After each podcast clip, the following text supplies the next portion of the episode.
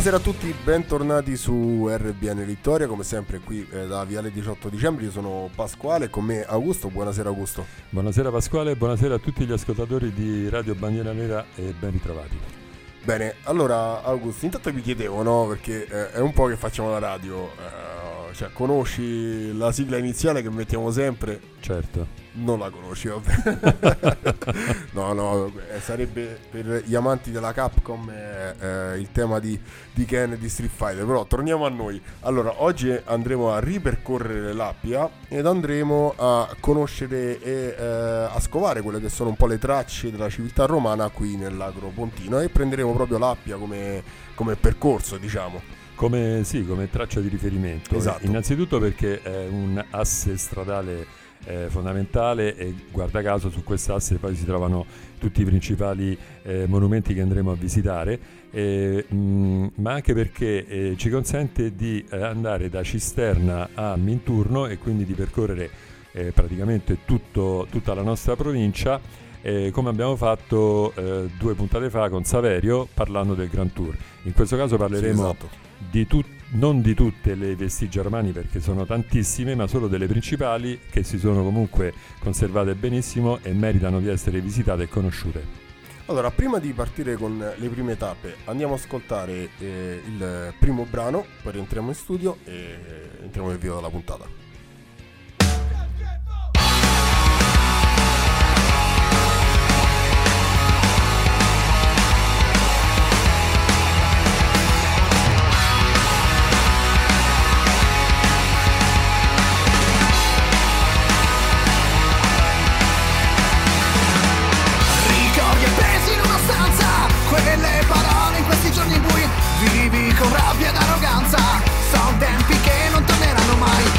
Rientriamo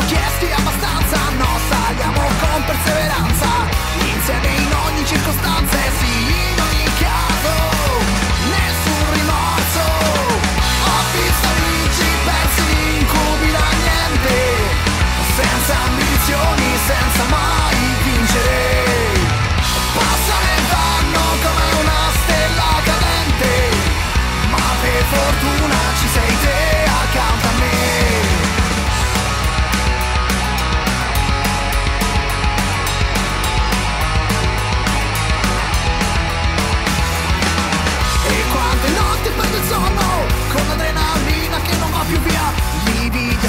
sul mio corpo.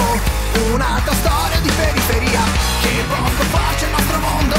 Viviamo e se tocchiamo il fondo Poi sorgiamo nuovi in un secondo. E in ogni caso Nessun rimorso. Ho visto amici persi in incubi da niente. Senza ambizioni, senza mai vincere.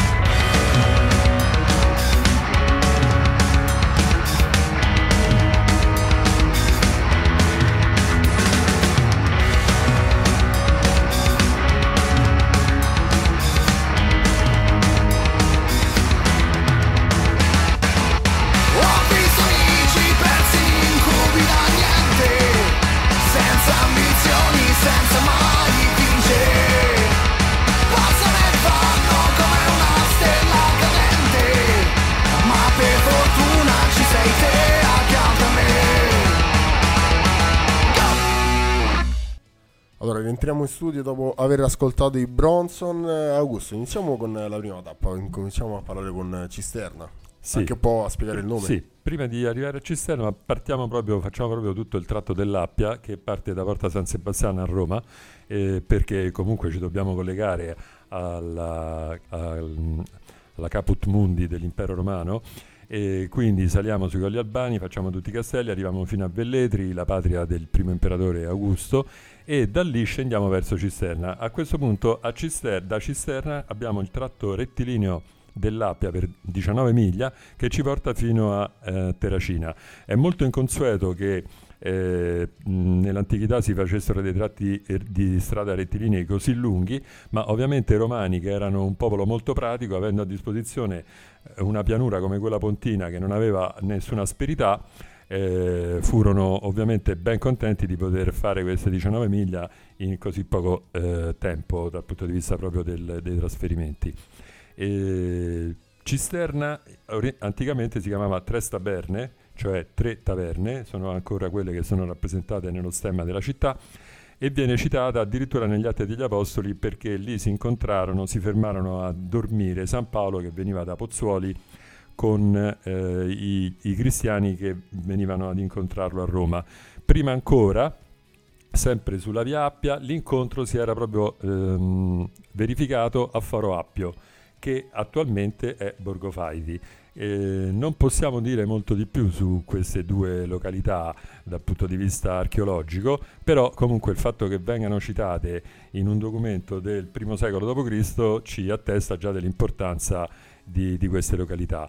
E, um, un'altra cosa eh, importante da dire è che a quell'epoca la um, pianura pontina non era ancora diventata una palude perché le, pre, le popolazioni pre-romane e i romani stessi avevano ehm, realizzato un sistema per far defluire le acque che purtroppo a noi è ancora sconosciuto, ma dalle preesistenze che eh, ci sono di città ormai scomparse, delle quali però si conserva il nome, e dalle mh, mm, eh, due eh, località che abbiamo appena citato e da un'altra che adesso citeremo, si, sa, si, si comprende che il territorio non doveva essere malsano.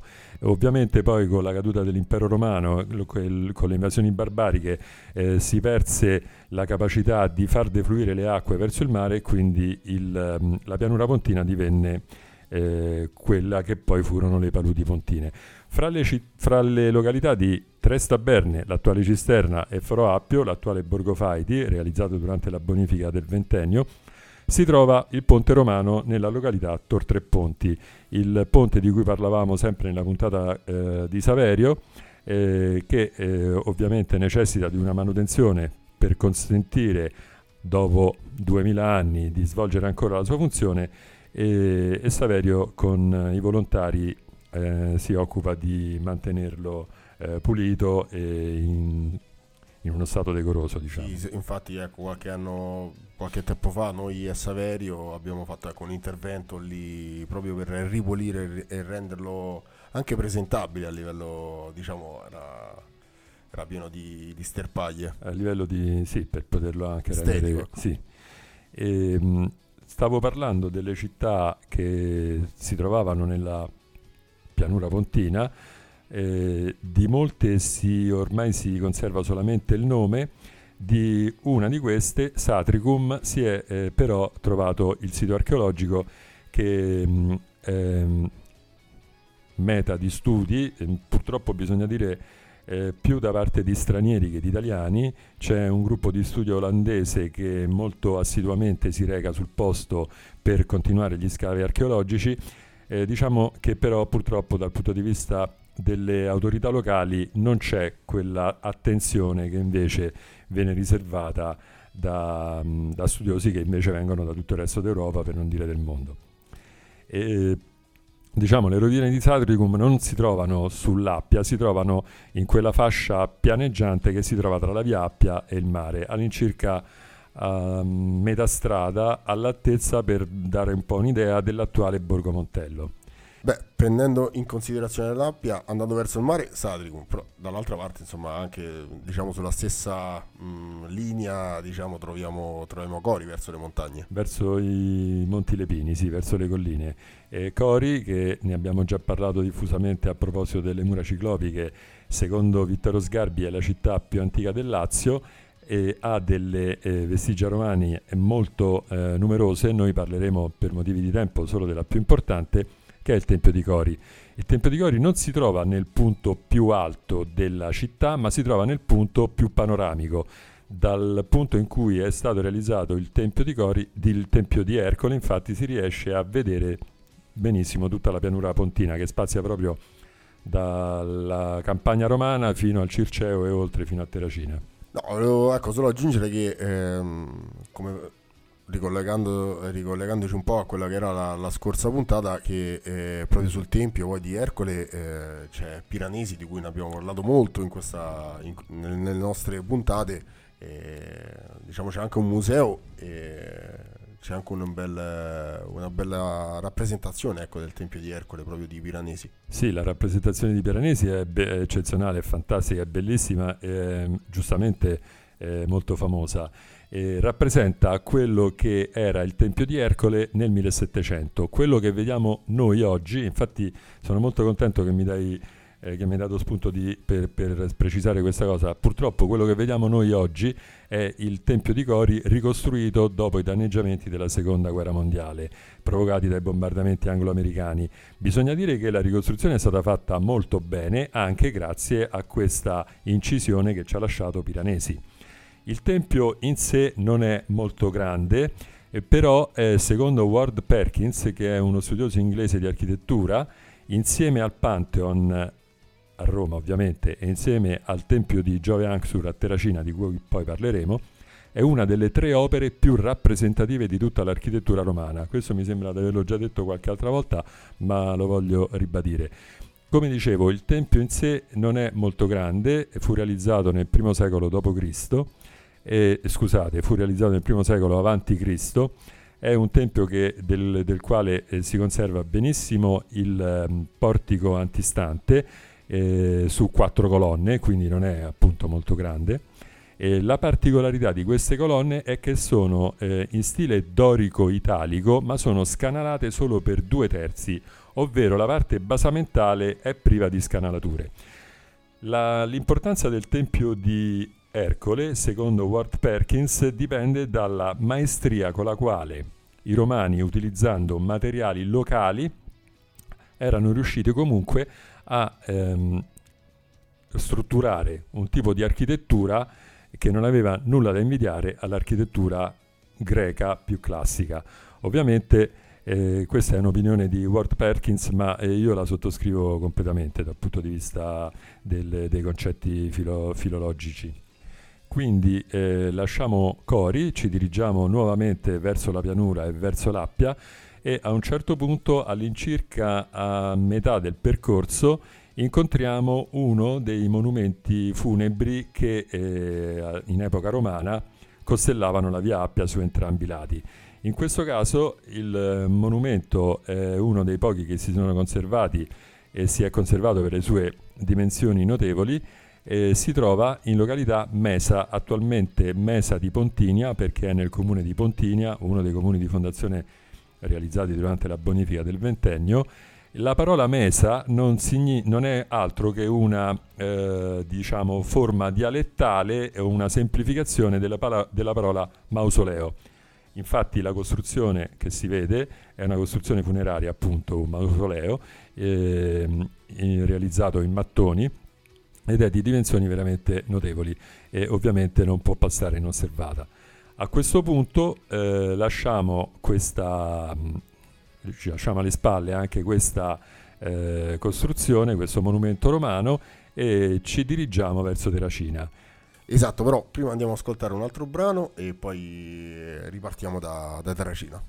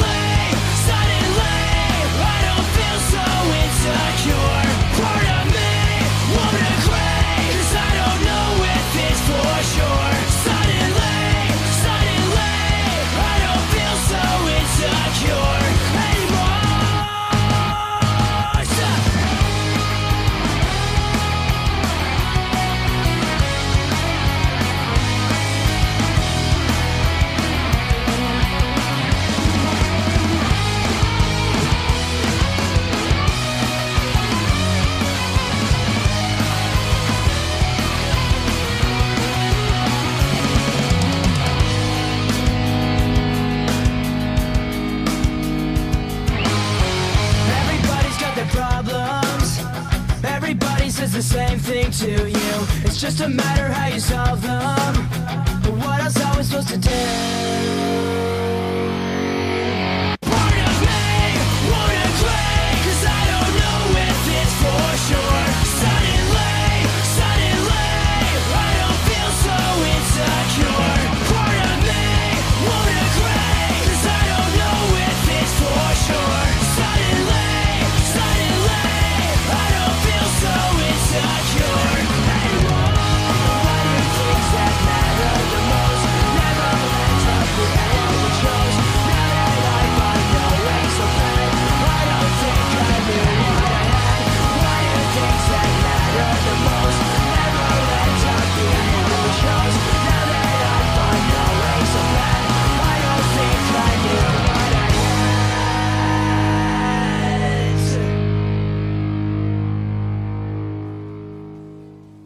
Augusto mi dicevi che volevi aggiungere una cosa su Mesa. Sì, avevo dimenticato un po', um, avevo de- de- parlato un po' troppo velocemente di questo, di questo monumento.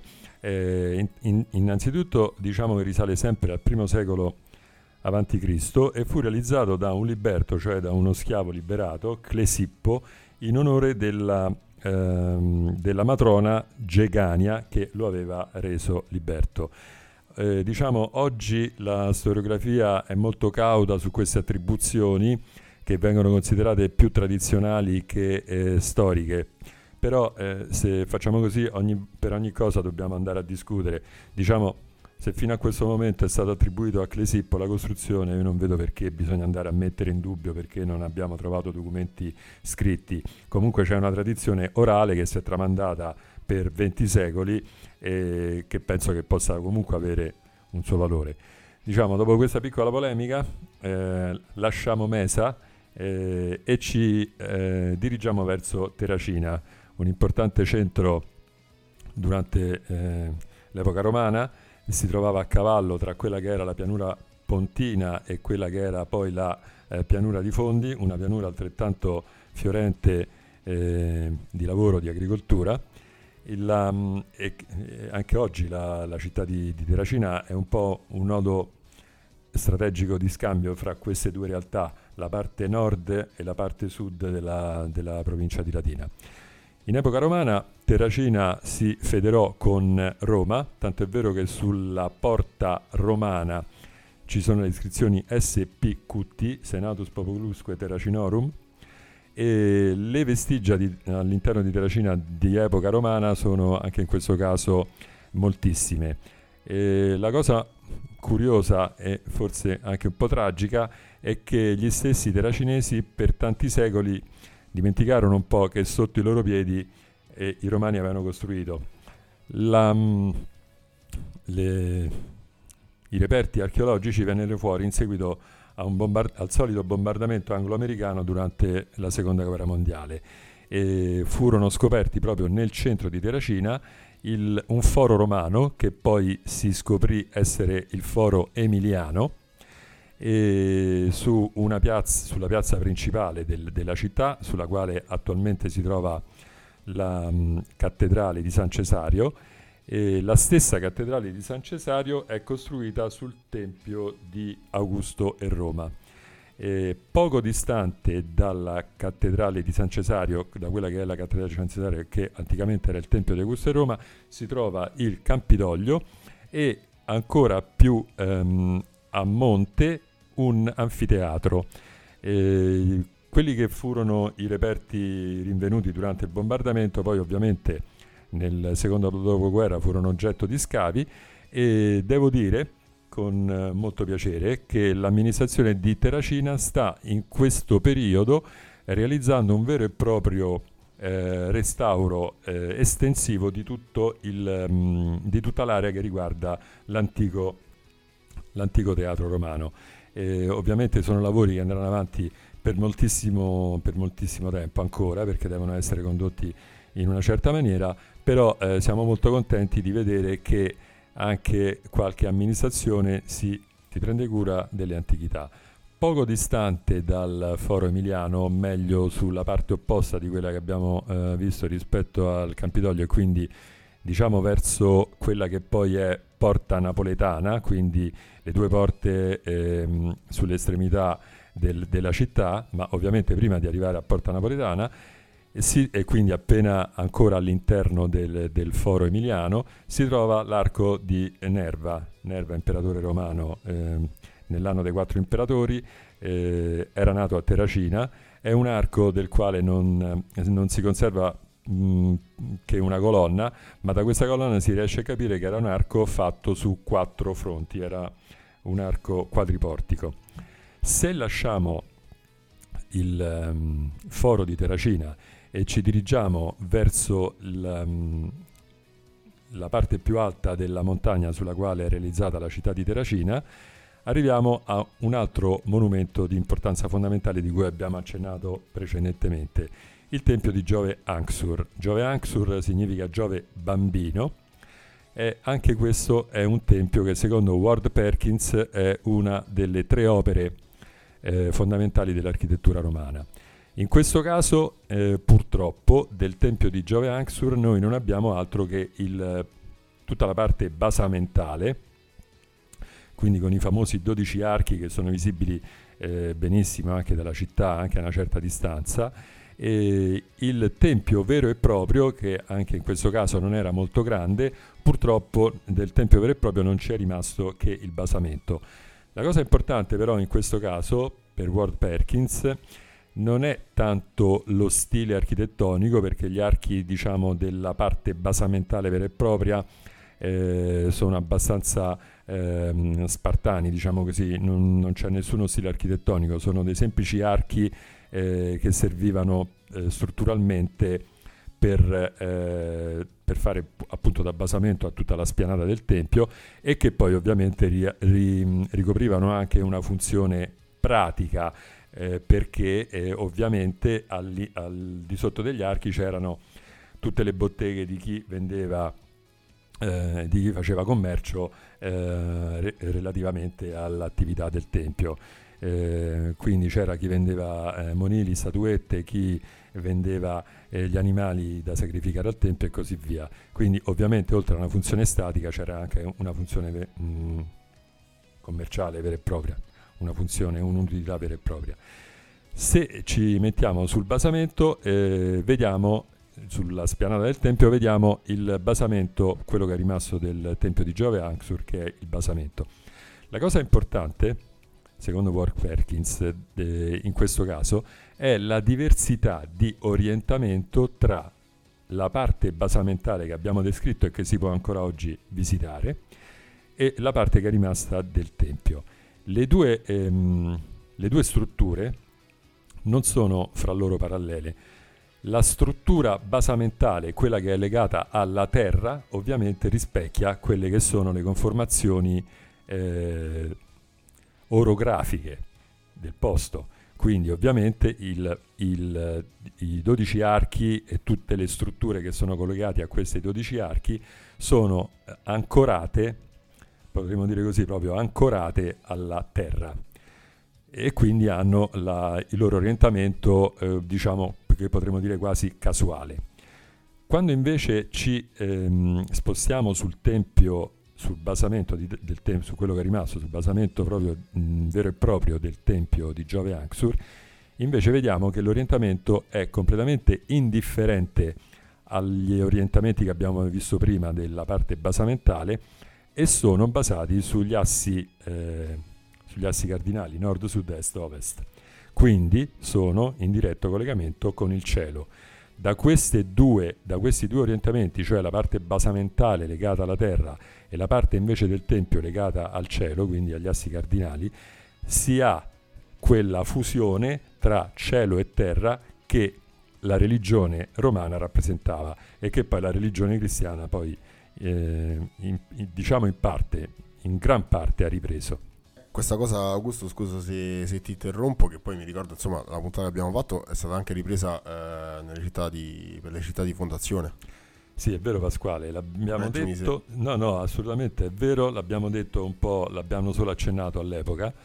E l'architettura ehm, del ventennio eh, si ispirò molto all'architettura romana, ovvia- è quasi in maniera ovvia possiamo dire, ma anche perché eh, gli architetti, gli ingegneri studiavano molto storia dell'architettura.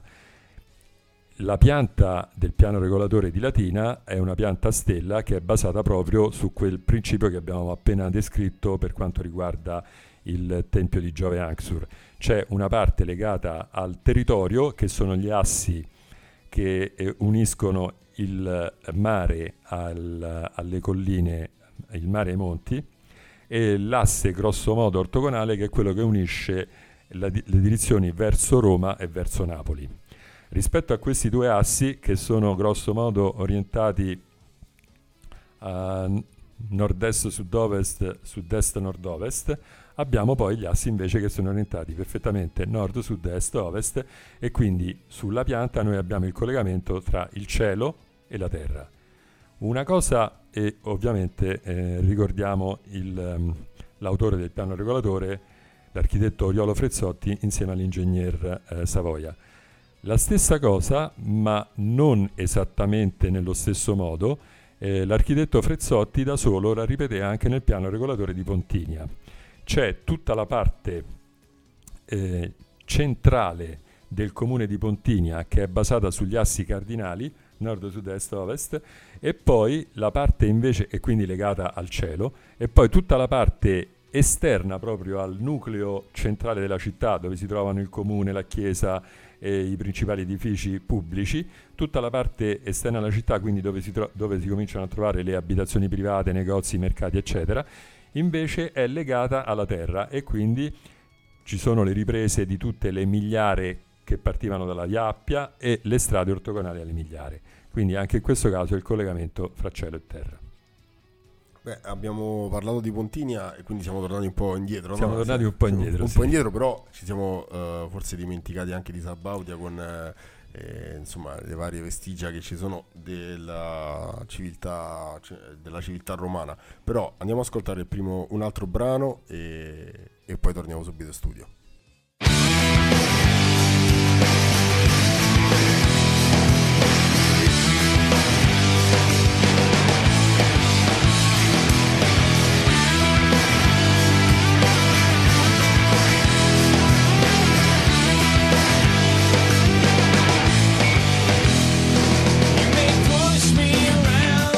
But you cannot uh,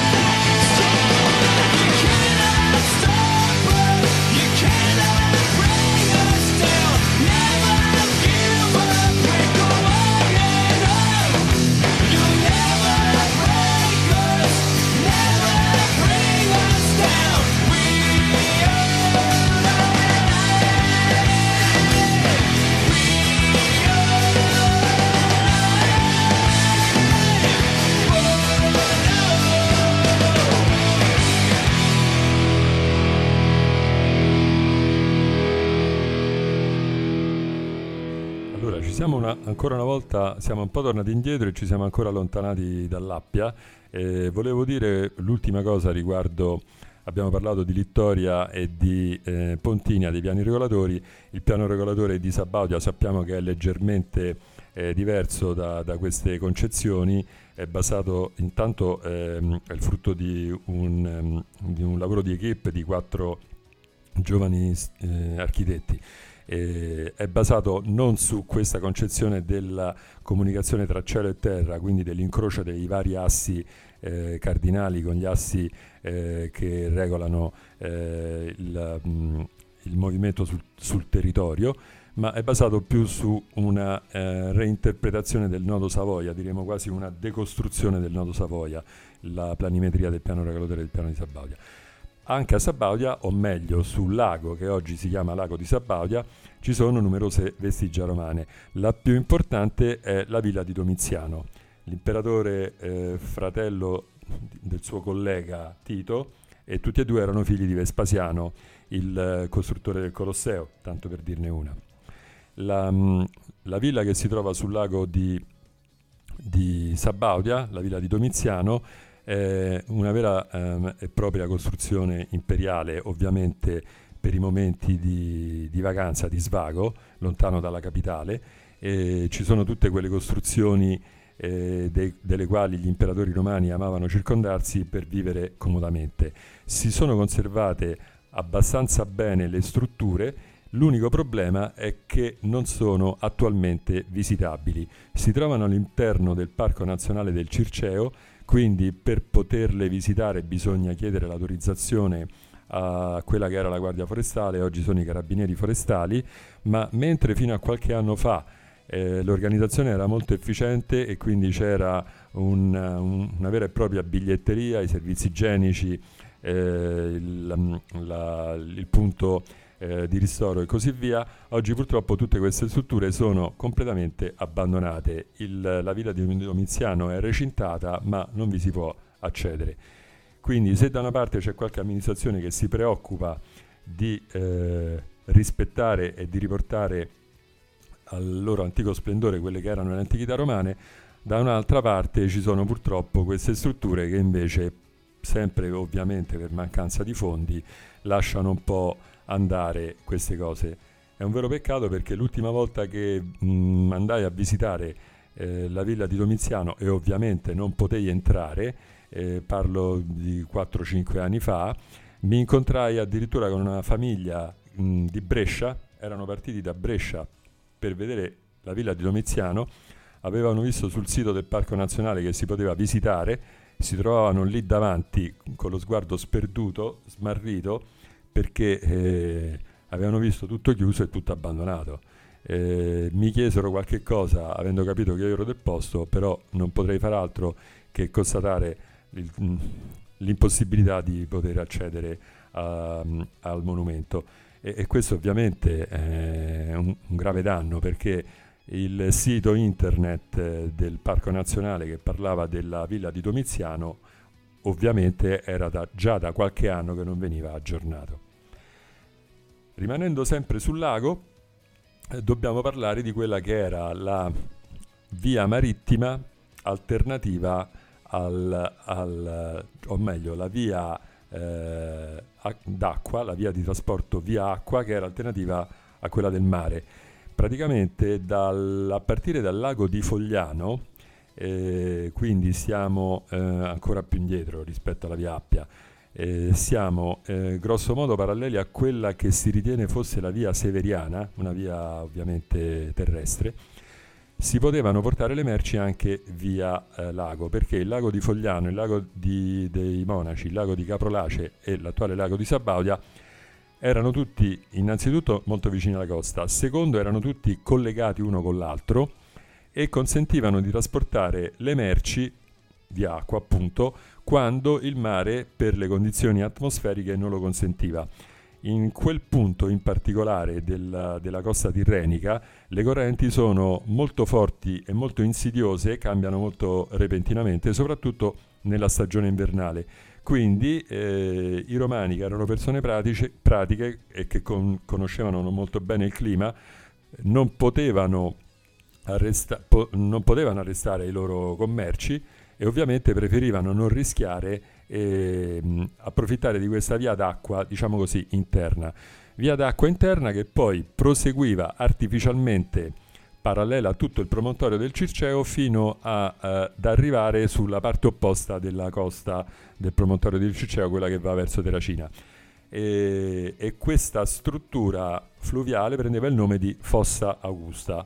Ce n'è ancora oggi una traccia eh, perché è comunque stata utilizzata eh, anche in epoca moderna, ovviamente per, ehm, per altri scopi, diciamo in pratica la parte che sta sotto Terracina di, la, scusate, la parte che sta sotto San Felice di questa è, è, è stata utilizzata per molti anni come fognatura e non come via d'acqua.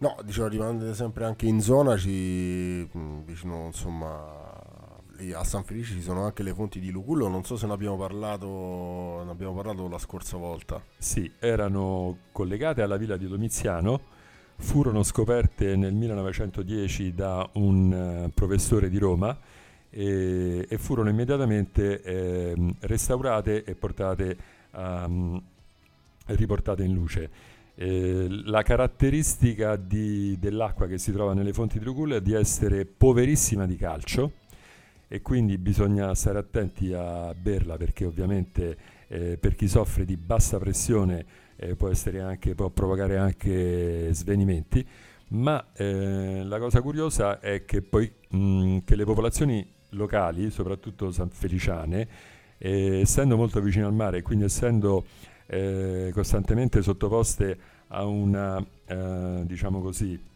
a un'abbondanza di iodio che quindi favorisce l'aumento della pressione sanguigna, avere eh, quasi nello stesso posto una, un'acqua minerale che invece favoriva l'abbassamento della pressione sembrava, sembrava una cosa, una cosa mh, quasi fatta apposta.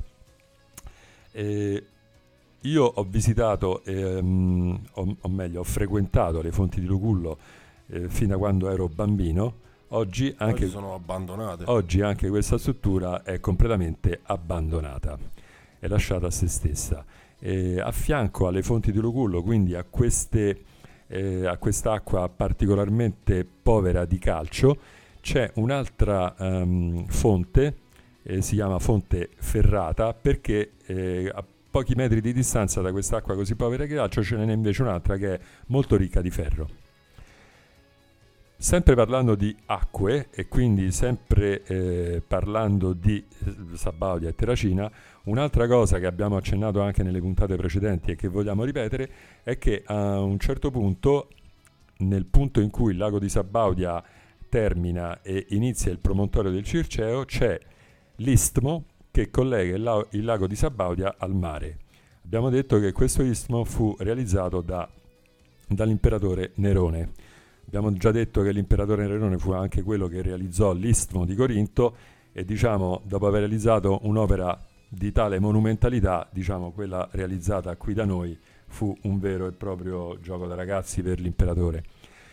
Anche in questo caso bisogna sottolineare che l'Istmo di Nerone fu sottoposto a lavori di restauro improvvisati che rischiarono addirittura di demolire la struttura romana e addirittura per ehm, allargarla e poter consentire, e qui non facciamo nomi ma chi è del posto sa di cosa sto parlando, di poter consentire a una ditta di eh, yacht di poter ehm, realizzare l'ammaraggio degli yacht direttamente dal lago sul mare. Quindi concludiamo la polemica, ci spostiamo dalla parte opposta del eh, promontorio del Circeo e troviamo eh, la villa di Marco Emilio Lepido, uno del, dei tre triunviri del secondo triunvirato che fu mandato dall'imperatore Augusto in questa vacanza dorata quando eh, l'imperatore Augusto prese su di sé tutti e tre i poteri dopo aver sconfitto eh, Marco Antonio. La villa di Marco Emilio Lepido si trova in una posizione eh, dal punto di vista panoramico eh, eccezionale, si trova una, in una località che attualmente è detta 420, è una, diciamo, un altipiano dal quale la vista spazia su tutta la pianura pontina eh, per arrivare a vedere Terracina, Gaeta e in ehm, con condizioni atmosferiche favorevoli addirittura eh, il Vesuvio, le isole Pontine e Ischia. La, della struttura della villa di Marco Emilio Lepido eh, sono rimasti anche in questo caso solamente i basamenti, la parte ehm, diciamo, superiore è stata probabilmente riutilizzata per costruire il paese, attualmente vi si trova un'abitazione privata, eh, però, visita- però i, i, tutti i basamenti sono visitabili, eh, si, sono ovviamente inequivocabili le tracce romane perché è tutta in opera reticolatum, ci sono dei veri e propri blocchi che poi si sono staccati e si trovano eh, anche in altre proprietà eh, del vicinato. Nel, um, nel, nei basamenti, che ovviamente sono tutti quanti a volta a botte, eh, trovarono rifugio po- la popolazione locale durante sempre il secondo conflitto mondiale, quando eh, c'era il pericolo dei bombardamenti anglo-americani. Diciamo oggi quindi rimane ben poco di quella che era la grandiosa villa di Marco Emilio Lepido, ma un rilievo molto preciso e accurato risalente al 1700 si trova eh, nel, su una cartografia che è conservata all'interno del castello di Sermoneta. Grazie Augusto, sempre esaustivo. Eh, io direi di andare ad ascoltare il penultimo brano, così rientriamo e poi parliamo e andiamo a percorrere un po' quelle che sono le tappe invece della via Flacca.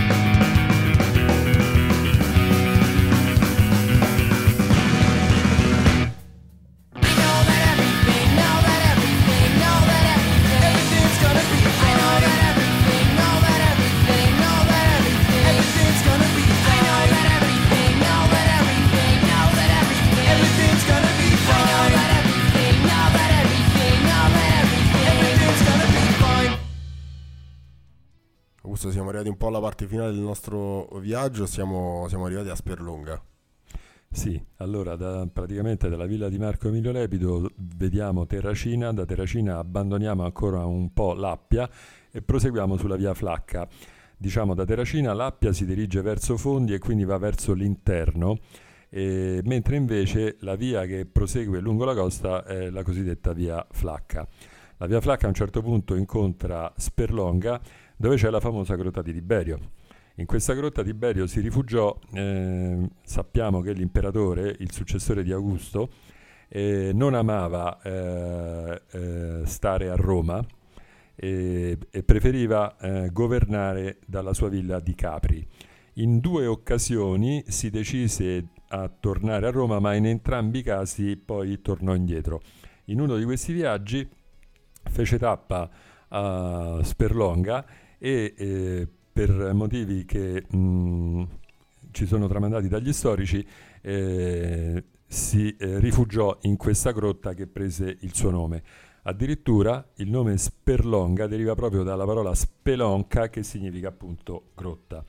A fianco alla grotta di Tiberio, che è stata eh, scenograficamente ampliata, quindi quello, quella che era la grotta originale ai tempi della, dell'imperatore Tiberio molto, aveva una, un'apertura molto più stretta. Eh, oggi è stata eh, artificialmente, oggi, nel passato è stata artificialmente ampliata per consentire di poter vedere da quel punto eh, il promontorio di Terracina, il promontorio del Circeo e così via. E a fianco alla grotta di Tiberio ci sono delle costruzioni di epoca romana e bisogna dire che in questo caso c'è un bel museo che merita di essere visitato con, eh, che conserva tutti i reperti romani che sono stati trovati sul posto. E, proseguendo ancora sulla via Flacca raggiungiamo Gaeta.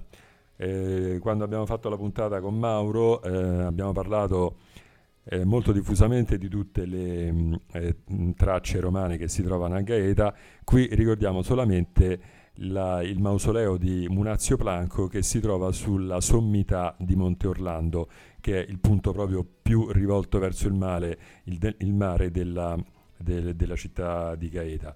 Munazio Planco che era un generale dell'imperatore Augusto. E ancora, e quindi ancora facendo la flacca e ricongiungendoci però a questo punto alla via Appia, nell'incontro della via Flacca con la via Appia troviamo l'ultimo monumento, diciamo il penultimo monumento del quale parleremo oggi, che è la tomba di Cicerone, o meglio la tomba attribuita a Cicerone, però qui siamo sempre sul solito discorso, eh, non ci sono documenti che attestano con eh, sicurezza eh, questa, questa, attribuzione, però quello che dico nuovamente io, se per duemila anni questa tomba è stata attribuita a Cicerone, eh, eh, chi siamo noi per mettere in dubbio noi che ci basiamo solamente sui documenti scritti, quando invece sappiamo che nell'antichità il 90% della cultura passava attraverso eh, la tradizione orale. E ci dirigiamo verso eh, la, mh, mm, il confine meridionale della provincia di Latina e arriviamo a Minturno, dove c'è il teatro romano, conservato benissimo e ancora oggi utilizzato per le rappresentazioni teatrali durante l'estate. Bene, bene, eh, grazie mille Augusto. Ecco, siamo arrivati un po' alla fine, diciamo, dobbiamo un po' tagliare con i tempi. Andiamo ad ascoltare l'ultimo brano, poi magari se vogliamo aggiungere qualcosa prima dei saluti.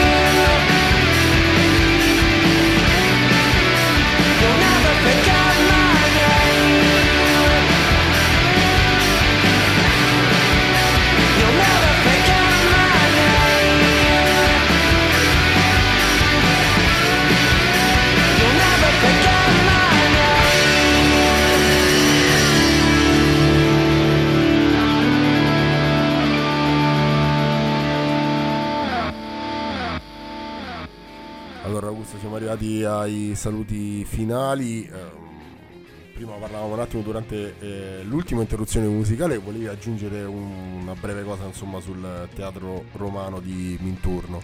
Sì, volevo sottolineare ancora una volta come, come sia eh, importante e anche bello che una struttura realizzata più di 2000 anni fa venga ancora oggi utilizzata per gli stessi scopi. Il teatro di Minturno durante l'estate è ancora eh, impiegato per rappresentazioni teatrali. Eh, tra l'altro eh, ha ospitato eh, attori di, di grandissima fama. Mia zia ricordava di essere andata a vedere Emma Grammatica, pa- parliamo un po' di Un po' di anni fa. no, un po' di anni fa.